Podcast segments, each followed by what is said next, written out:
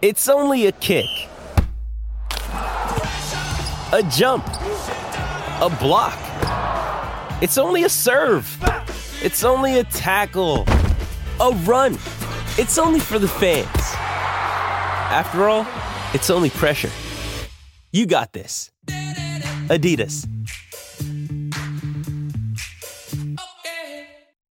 This is all theater. This is all just political theater. Political theater. Political theater. Pure political Theater. Theater. political theater. The nefarious. significant and protracted. political political political theater for political theater's sake. I yield back. From Washington, this is Political Theater, Roll Call's review of the spectacle of politics on Capitol Hill and across the country. I'm Jason Dick.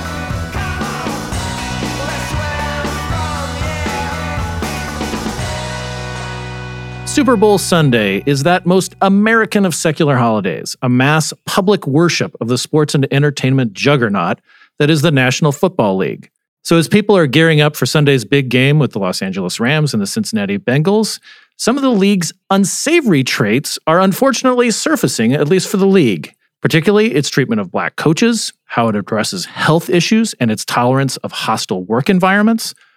One right here in the nation's capital, uh, for instance, and other issues such as violence on the, on and off the field, and just you know the overall issues that come with such a big enterprise as the NFL. With us on Political Theater to discuss these political footballs is Jane Coaston, host of the New York Times podcast, The Argument, and an opinions writer at The Times. Jane, welcome to Political Theater. Thank you so much for having me. So we are, you know, as, as I mentioned, we're we're we're all sort of uh, getting our uh, orders for barbecue and wings and chips and so forth for Sunday. Uh, this will be the NFL's uh, first Super Bowl at uh, at the at the LA Chargers and LA Rams new home in uh, Inglewood, California, which is just this massive, you know, five billion dollar high tech stadium. Uh, I mean, this is, you know, the NFL is riding high. You know, it's got record popularity. It had an incredibly entertaining regular season, the first one to go 17 games. You know, it's it's truly like a part of the fabric of our country, and then it just has these really. Uh, these really gnarly things, bad things going on, you know, at, at an operational level. Before we get to some of that, though, I've got to I've got to ask uh, w- one of the most recent changes, a cosmetic change, if you will, at the Washington football team was the uh, the the team recently, which was nameless for two years after having uh, an, another uh, nickname, which will go unsaid on this podcast, uh, unveiled their new name, the Commanders, and I'm curious how you feel about the name change, being a football fan yourself. I feel as if it, it's interesting to me that there were uh, there were so many options that were interesting, but we knew that they would not choose one of the interesting ones. Um, there were some people who were like, well, you could be the Red Tails, kind of in honor of African Americans who fought in the Second World War, or any host of interesting names tied to DC or tied to the team's legacy in a good way.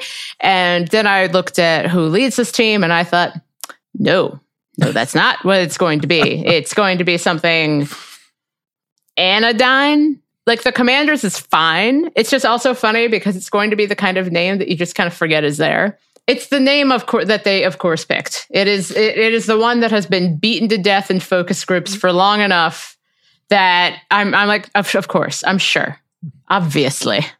Let's talk about this has been a heady week already. Uh, it's it's you know as as we're recording this, I mean we've got the Super Bowl uh, uh, coming up on Sunday, but today you know uh, in the in the last few 24 hours or so, the NFL you know had this huge coaching vacancy carousel at the end of the regular season, and then all of a sudden you know in in the middle of a debate about.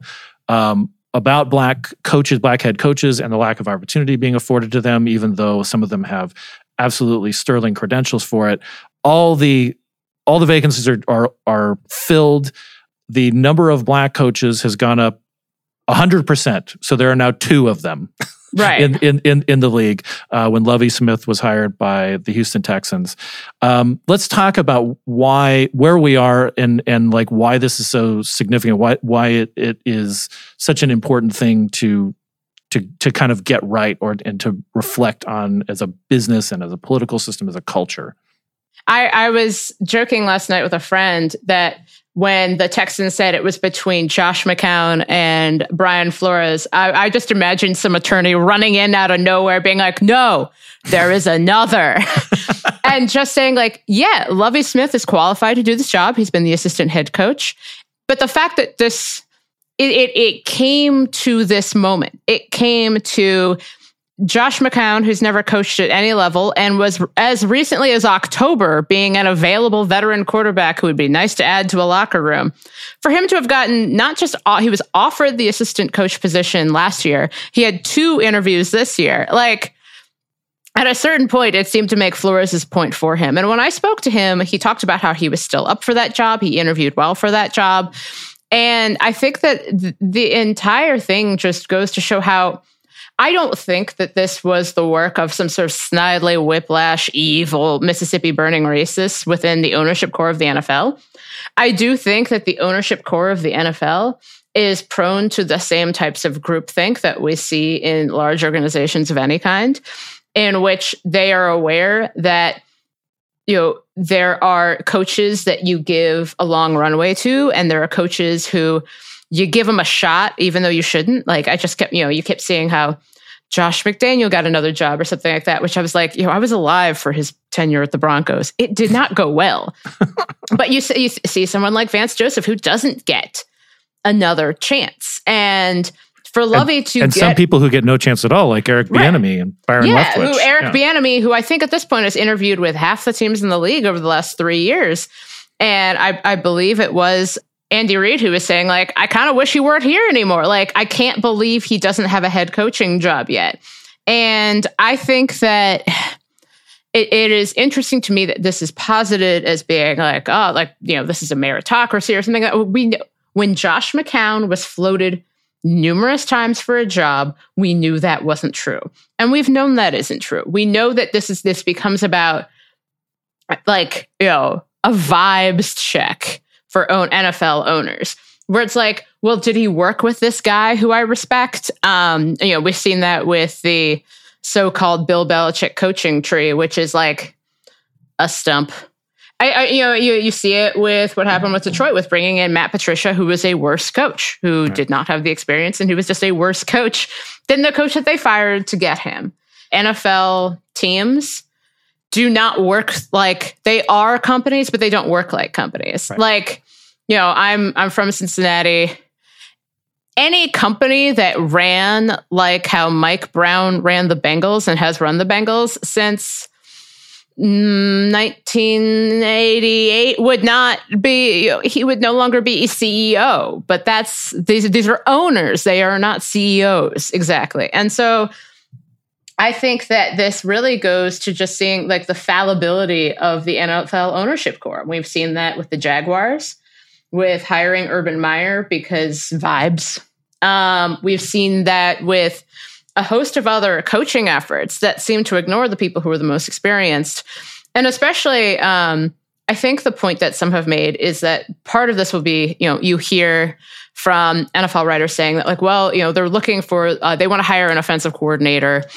And there aren't enough black offensive coordinators, which one, like, that's not a reason to not hire a black head coach. But also, we see that when black coaches get started out they get shunted into spe- like into run game into you know coordinators into specific aspects of the game that then are not chosen to be head coaches. And then sometimes you're Josh McCown and some guy decides maybe he should be the head coach of an NFL team because he seems nice. And it just is like this is not about it, it's almost it's it's not even about corporate culture. And you know we'll talk about with the commanders. This is about ownership. This is about if you ran you know it's i've never watched succession but i believe it is a show about people being idiots while running a company that is owned by the people who are idiots and yeah that sounds like an nfl team that sounds like an nfl it's it's not about profit margins because the nfl as we've learned the NFL can fall down the stairs and make a billion dollars doing it. Yeah, The- they do the- every every week. It seems. Every week, and you, it's on the field, it's off the field, it's with refereeing decisions that don't make any sense. That they, you know, you hear back later from the NFL being like, "Oh yeah, we should have um, called that, but we didn't." Like, and no one, and it it, it has no impact. And it, it's fascinating to see the league as this Teflon entity when other sports leagues are not. Um, Major League Baseball, I mean, granted, Major League Baseball has the worst owner in sports, and that's saying something because there are very few good chairs of sports leagues. Um, they don't really exist. But Major League Baseball has its own issues with that. But like, it is interesting to me that this is one of those challenges, and I, I that's why I think that Flores' lawsuit is so interesting. Is that like the NFL could do what it's probably going to do, which is um, they released a memo saying that they were going to reevaluate its diversity practices. Maybe And they'll I'm form sure a subcommittee. Ooh, they're going to form, yeah. And then eventually we'll get somewhere. Let, us keep in mind the Rooney Rule was created because of um, a study that was announced then um, at a press conference by the late Johnnie Cochran, who threatened to sue. And the response was the owners were like, what is the easiest possible option for us? And the Rooney Rule was the easiest possible option. And the owners agreed to it unanimously because, again, it was easy. It's very easy to say, like, yeah, we'll interview at least one minority coach for all head coaching op- uh, openings, and that has expanded to general managers as well. Yeah, but then it turns out that you can do that without meaning it, and, you know that's what happens when you give lip service to this idea. and that's kind of the crux of Flores. The and and again for for those for those of our listeners who are are perhaps not as uh, uh, nerding out in on football uh, as as Jane and I right now. Brian Flores uh, was the head coach of the Miami Dolphins for the past three years. He was fired after two consecutive winning seasons. Uh, he has filed a uh, a lawsuit alleging that the league is discriminating, particularly against him and, and black coaches. And part of that was spurred by the feeling that he got and some anecdotal evidence that some of the interviews that he was, uh, um, some of the jobs he was interviewing for were just sham interviews, that they, they were just simply, you know, pro formas, as, as you mentioned. Right. I think that's a concerning thing. And part of uh, Flores' lawsuit is that when um, he had not yet interviewed for the New York Giants open position, the New York Giants noted shambolic organization, um, and he got a text message from Bill Belichick being like, "Oh, Brian, congrats! You know, I heard that it's gonna be you." And he had to The wrong Brian. yeah, and I just keep thinking. I, I had a, a, a text message back and forth with my friend Clinton Yates, where I was just like, I cannot imagine how painful it is to be like, which Brian are you sending this to? And to know, like, oh, I didn't get the job that I have not yet interviewed for. Like, this is, you know, if, and this is something that he, he talked about having experiences with the, he alleged this, uh, something similar happened with the Broncos in 2019. And I think that there are, it's a really heartbreaking element of this. When I spoke with him, it was just striking how much one, he really wants to coach. He really, really wants to coach. and he's a good one, too. He's a good coach. I mean, if you saw what, and, and, you know, that's what you see time and time again, is that he got something out of nothing with the Dolphins, um, which is part of why he alleges that part of why he was fired is because he won too many games and hurt their draft position. Um, but we saw that with the Texans as well, like that you have a coach who overperforms. And it, it's funny talking about this with uh, the Texans because they finished four and 13 with David Culley. But for the Texans, who were intentionally basically tanking because they've sold off everybody, you know, JJ's gone, like they've sold off all their best players. Four and 13 is like this tremendous achievement. And I think that, you know, and then you see that he's fired after working in the league for nearly three decades and being, you know, an assistant coach in Tampa Bay, Philadelphia, Baltimore. And then it's, you know, you, I, I cannot imagine being David Culley and then hearing that Josh McCown got interviews and that the Texans were so enthusiastic about hiring him before I assume a lawyer walked in and was like, absolutely not, we cannot do this. That they were trying to get other teams to interview him and talk about it so there would be a legitimate choice. And that's what we were hearing from uh, the sports writer Mike Florio. And it just is. I, I I told somebody that like if Josh McCown got the head coaching job of the Texans, like Flores' lawsuit just basically, I'm like, well, that's it. That's the that's the whole. Like, I just the lawsuit could have just said Josh McCown. That's all you needed to say. yeah, I I am I'm really curious where the lawsuit goes because I do feel like the the where this gets really important, I think to to note because you know some people are are not not everybody is a, is a is a football fan, uh, but where it gets important is that just how much influence football has, you know, in in entertainment, you know, and and in in sports. I mean, this is a multi multi billion dollar industry. You know, it. I mean, all you have to do is look at who is advertising on the Super Bowl uh, on on Sunday to see what the the big movers and shakers in in the economy are. You know, who has disposable income uh, as as companies and want to push that message to the widest possible uh, audience and how the NFL reacts, whether they try to settle this, you know, whether they fight it, whether they fight Flores uh, right. in court, is just going to be. I think it's going to be a very important moment for us because I mean I, I honestly like when I, I you know I read your your column uh and your and your interview with Flores and I just thought oh god this guy's going to get Kaepernick isn't he I mean he like he's he's never going to work in the NFL again you know because he's because he's brave enough you know to to take a stand like Colin Kaepernick and then the result is in the prime of his career he will not get right. another job and that's I think that that's part of this because the idea that what we have currently is a meritocracy and that what Flores and others want is some sort of affirmative action. It's just like, have you seen the NFL? Do you know many how many trash coaches there are in the NFL? There are coaches who, if you give them two minutes and unlimited timeouts and 30 yards, you get you, they would run into a ditch. And we know that. We've seen it all the time. Like there are very bad coaches in the NFL there are very bad coaches with pretty okay teams because at a certain point, there are sometimes where the talent level evens out. But when it comes to decision making, when it comes to late game scenarios, when it comes to do you kick here? Do you not kick here? When to punt? When not to punt? Like you, there are certain coaches where they always their instincts are always wrong, and I think that there's a real sense here that this is not about that these coaches aren't good enough to do this. They are not being chosen and they are not able to show what they can do. Let's segue to the I'm, I'm, now I'm just saying Washington football team because I think Commanders is just it's just not penetrating my psyche. Uh, but the the the Washington's franchise once once proud, uh, you know, three Super Bowl championships, mm-hmm. um, you know, had a, a, a real you know sort of time, you know, in Washington, you know, particularly in the 90s, in the 80s and 90s, was just a really special time to be, you know, a, a Washington fan.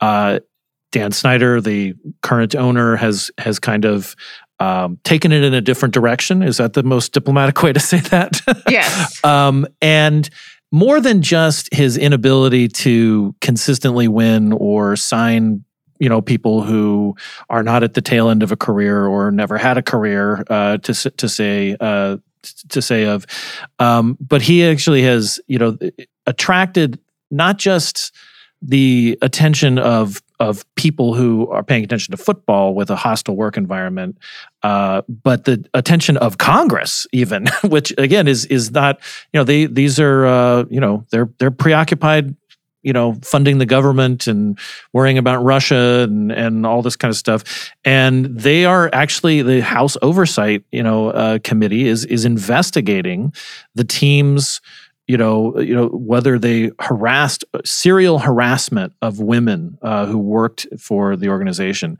And I mean, this this to me is like an elevated even beyond just the fact that it's here and this is a major media market and a lot mm-hmm. of people pay attention to this uh, because of the the glare of Washington. uh, to me, this seems like this is a really big deal.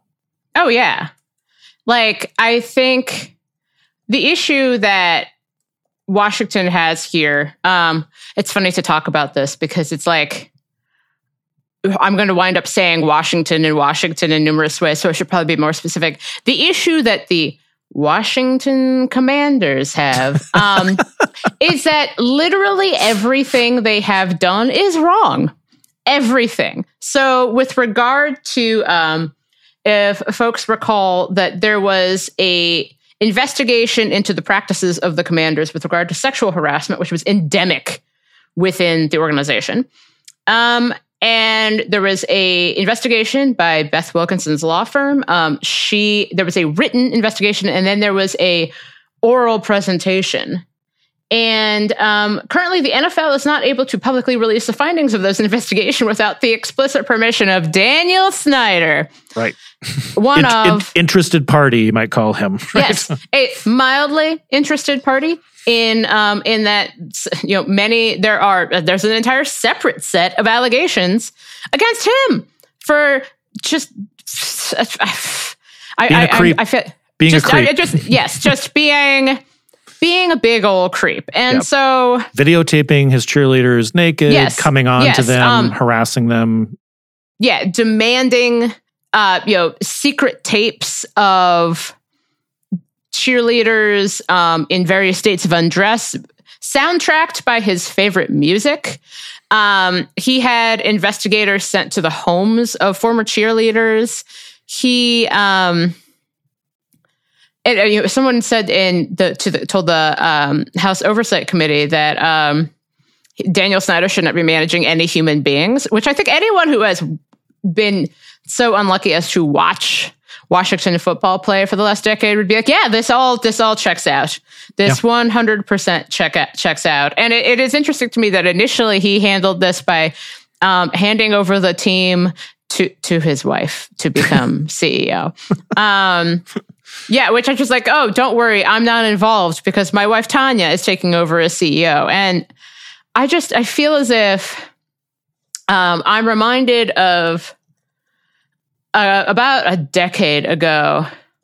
There was a um, Washington City Paper uh, guide to Daniel Snyder, and it resulted in Daniel Snyder clearly not understanding what uh, the Streisand effect is. They want, first wanted the person who wrote it fired and then sued, um, which obviously then led to more. Um, Stories about Stories un- unflattering this? stories about what right, a bully and he it just is. is. Um, you know, this is not. This has been going on for more than a decade. This is someone who you know, this is going on for multiple decades. This is someone who was charging money to go to workouts. They're charging fans for admission to the team's workouts in the year 2000. This is someone who would charge money to basically anyone, anyone doing anything re- regarding the time or regarding um, the team. And I think that uh, that I, I I found that article and there was a quote in it from uh, the then director of economic policy studies AEI, Kevin Hassett, who said that um, Snyder's football operation was a leading exemplar of this tendency towards irrationality. like he is not good at this. He's not good at this. He is not a good person, and he's not good at his job. But because of how the NFL works, you cannot extricate without a great deal of difficulty, and Lord knows people are trying, you cannot extricate a team from the people who own it. It is a giant, expensive problem. And it's a giant, expensive problem that is the fault of Dan Snyder, and it is the fault of the people who work around Dan Snyder.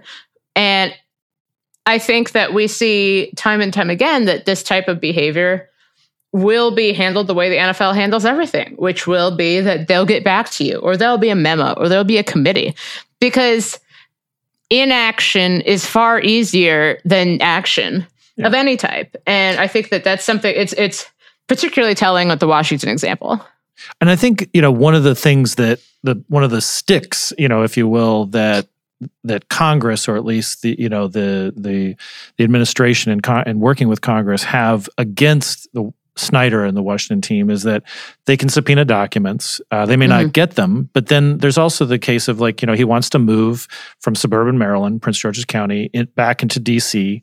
Right. and pretty much anywhere he wants to put a stadium in DC needs some sort of federal sign off. Right. You know what Right. because because the land is owned typically by the interior department or something like that. So there is this uh, push pull in DC that doesn't really exist necessarily in in in a lot of other cities where you know the billionaire says like I want a multi-billion dollar Right. stadium right here Right. and I'm just right. gonna And I mean, wipe out a city I- block.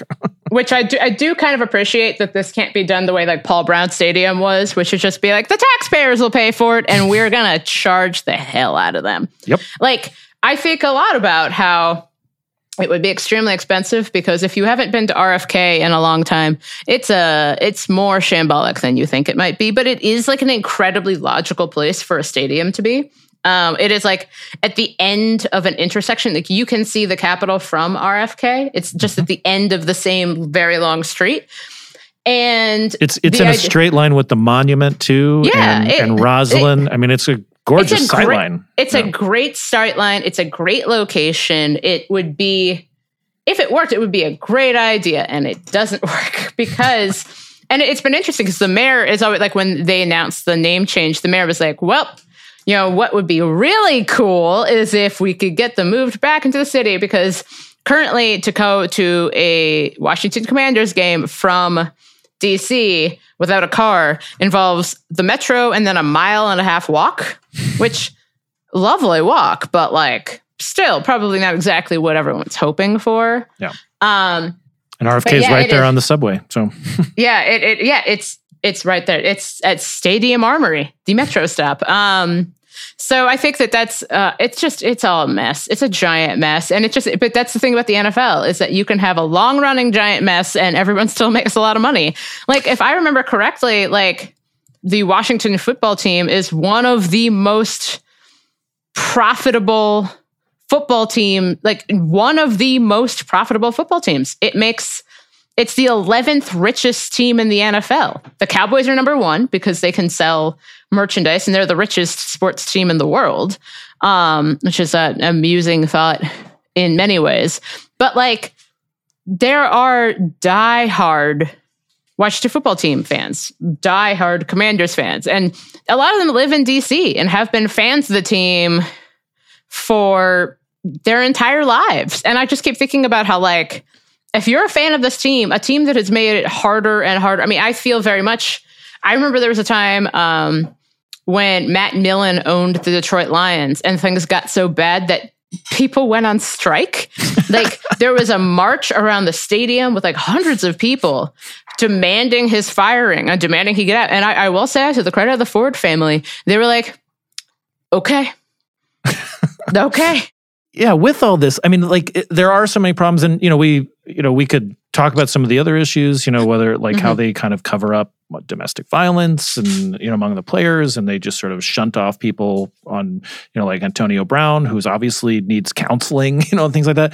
Why does it have this hold on us? Why why do we all love football so much? Because I I find myself, despite all that, still wanting to watch the games. Um, you know, like and and they I, I feel bad about it, kind of, but I also like it's it's hugely entertaining, and it has this it just has this pull on us, and I don't I can't figure out why. I think that football is the most beautiful sport in the world. I've loved football since I was a kid. I used to watch with my dad to hang out with my dad because my dad, um, you know, he watched the Bengals every Sunday, which you God know, help him. I was in the early '90s. It was just like, man, like the idea of the Beng, like that's why I think I'm finding this Super Bowl so like mind shattering. It's just like I was my I was born in 1987, so I have no memory of the the most recent Super Bowl. I have no memory of the most recent before this year playoff win. My entire life has been the Bengals being The awful. Bungles, they were the Yeah. Cincinnati Bungles. and that's I feel as if this is like this is it's like my it's like my brain can't can entirely comprehend it. Where it just is like it's like if you um it's like a real back to the future moment where you're just like, wait, who Biff's in charge now? What? Like and I I just keep being like kind of overwhelmed by it. But I really do think that it's the most beautiful sport. It is um it's visually interesting. Mhm. Um just the combination of the brutality and the artistry and the strategy where it's like it's like playing hundreds of games of chess every single down is a chess game what are you going to do what are you going to do in result as a result of what the other person does.